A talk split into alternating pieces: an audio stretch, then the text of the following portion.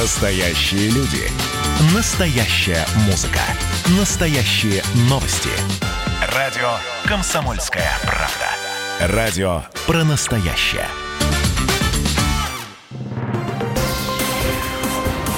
Союзное государство. Картина недели.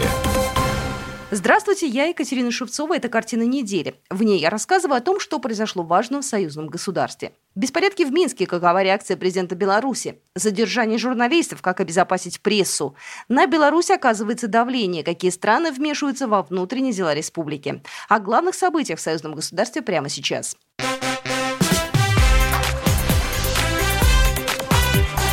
Главное за неделю пятницу Центр избирком Республики Беларусь объявил Александра Лукашенко победителем на президентских выборах. Объявлены окончательные итоги голосования. Действующий глава государства набрал 80,1% голосов.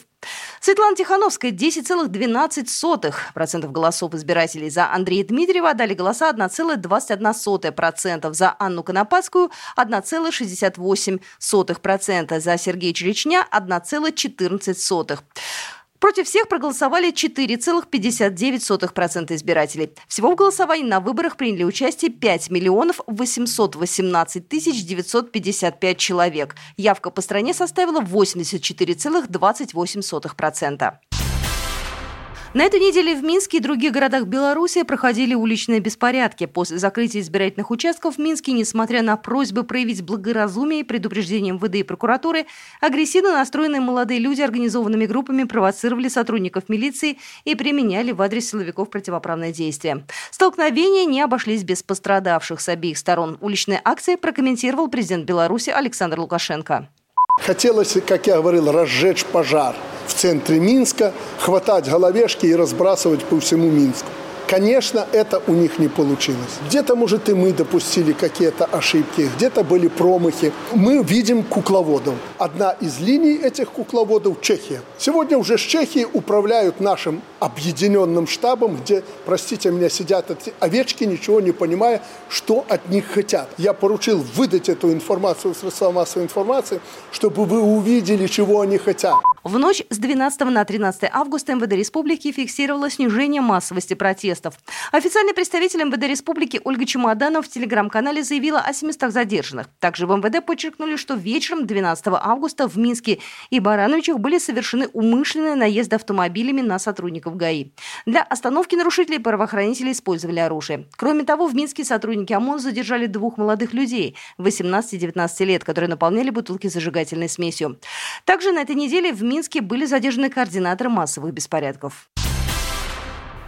Днем 13 августа в СМИ появилась информация о блокировке офисов Яндекса и Uber в Минске. Как пояснили в Яндексе, обыски были проведены людьми, которые представились сотрудниками управления по борьбе с оргпреступностью Республики Беларусь. В компании сообщили российским дипломатам, что ответили на все вопросы белорусских правоохранителей.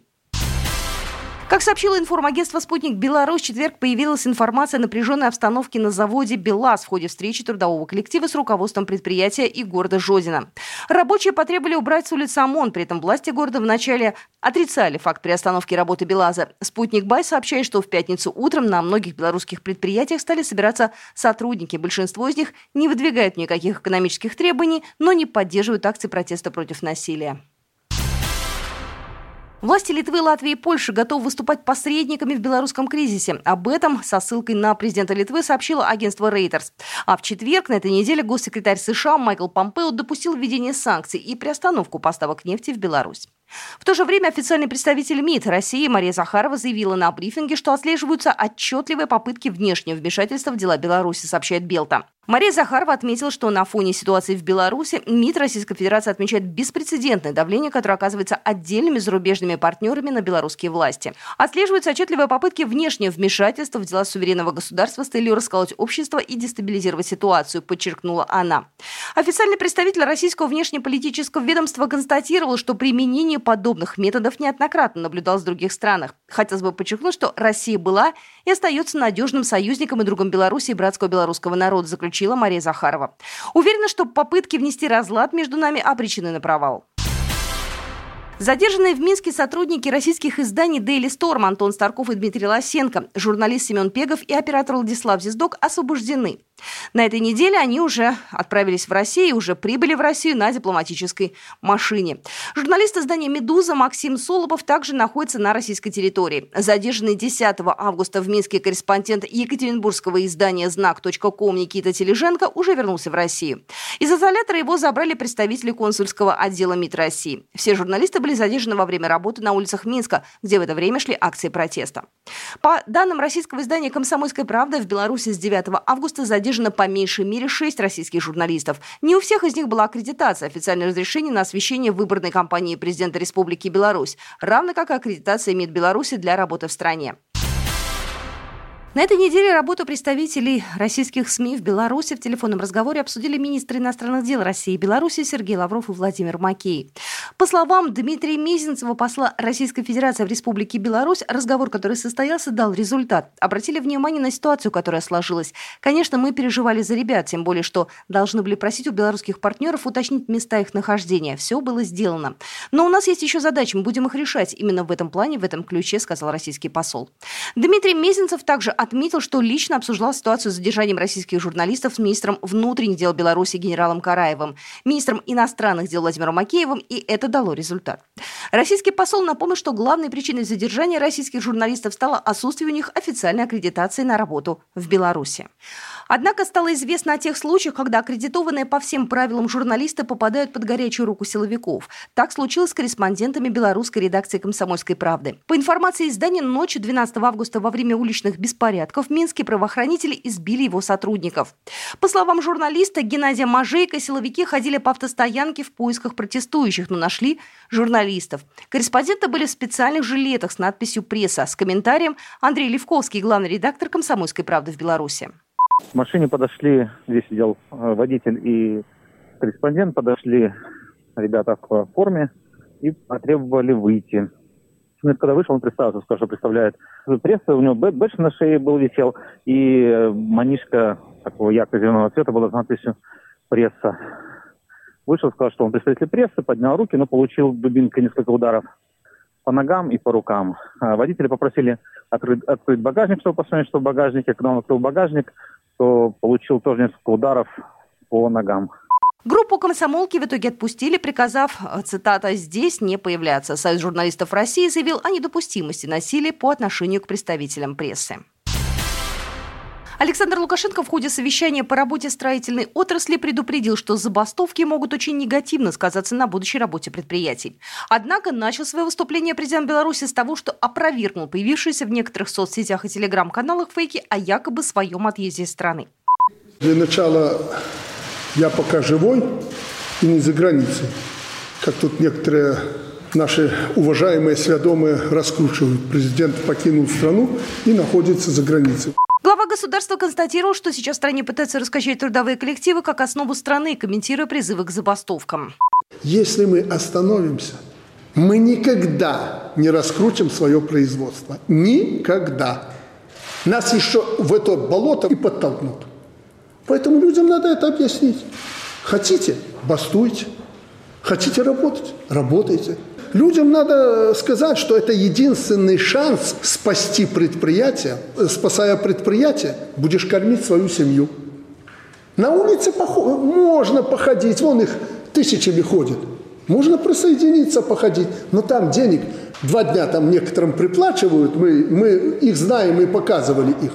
Ну, на два дня дадут, а потом что? Лукашенко подчеркнул, что остановка производства пойдет только на пользу конкурентам из-за рубежа, и если упустить шанс, то Беларусь не сможет выйти на мировой рынок. Посол Российской Федерации в Беларуси Дмитрий Мезенцев выразил надежду, что в ближайшее время обе страны вернутся к интеграционной работе и к анализу дорожных карт. Об этом он сказал в интервью телеканалу «Россия-24». «Мы не раз говорили, что отношения Беларуси и России могут стать очевидным примером для интеграционных процессов в рамках ЕАЭС, как и в рамках сотрудничества независимых государств», добавил Мезенцев. Посол также отметил, что в двусторонних отношениях необходимо споры превращать в рабочие дискуссии. Если на этом фундаменте будем рассматривать все споры, которые для нас некомфортны, которые порой ложатся горькой ношей на сердце и душу, то мы точно будем сильнее, подчеркнул дипломат. На этой неделе посол России в Беларуси Дмитрий Мезенцев встретился с председателем Совета Республики Национального собрания Республики Беларусь Натальей Качановой. Обсуждали вопросы двусторонних отношений. Стороны обсудили тему российско-белорусского межпарламентского взаимодействия и иные текущие вопросы двусторонних отношений, в частности, ход подготовки к предстоящему седьмому форуму регионов Беларуси и России, который пройдет в Минске в конце сентября этого года, пишет сайт посольства Российской Федерации в Республике Беларусь.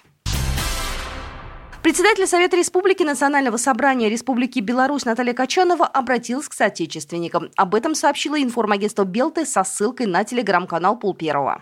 Дорогие белорусы, менее недели назад состоялись выборы президента Республики Беларусь. Народ сделал свой выбор – но все, что стало происходить дальше, является беспрецедентной попыткой разрушить то, чем мы всегда гордились – нашу мирную жизнь и разделить наше общество. У нас не должно быть конфронтаций. Президент услышал мнение трудовых коллективов и поручил разобраться по всем фактам задержаний, которые произошли в последние дни.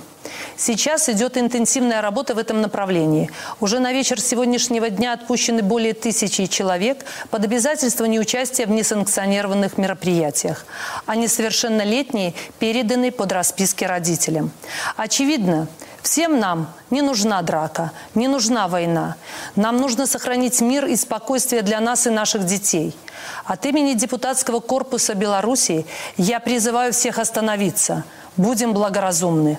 Качанов в своем обращении подчеркнул, что Минск всегда был тихим и спокойным, а также призвала прекратить самоуничтожение и разрушать собственными руками все, что было создано за годы независимости Беларуси. Вот такие события происходили на этой неделе в союзном государстве. С вами была Екатерина Шевцова. Программа произведена по заказу телерадиовещательной организации Союзного государства. Картина недели.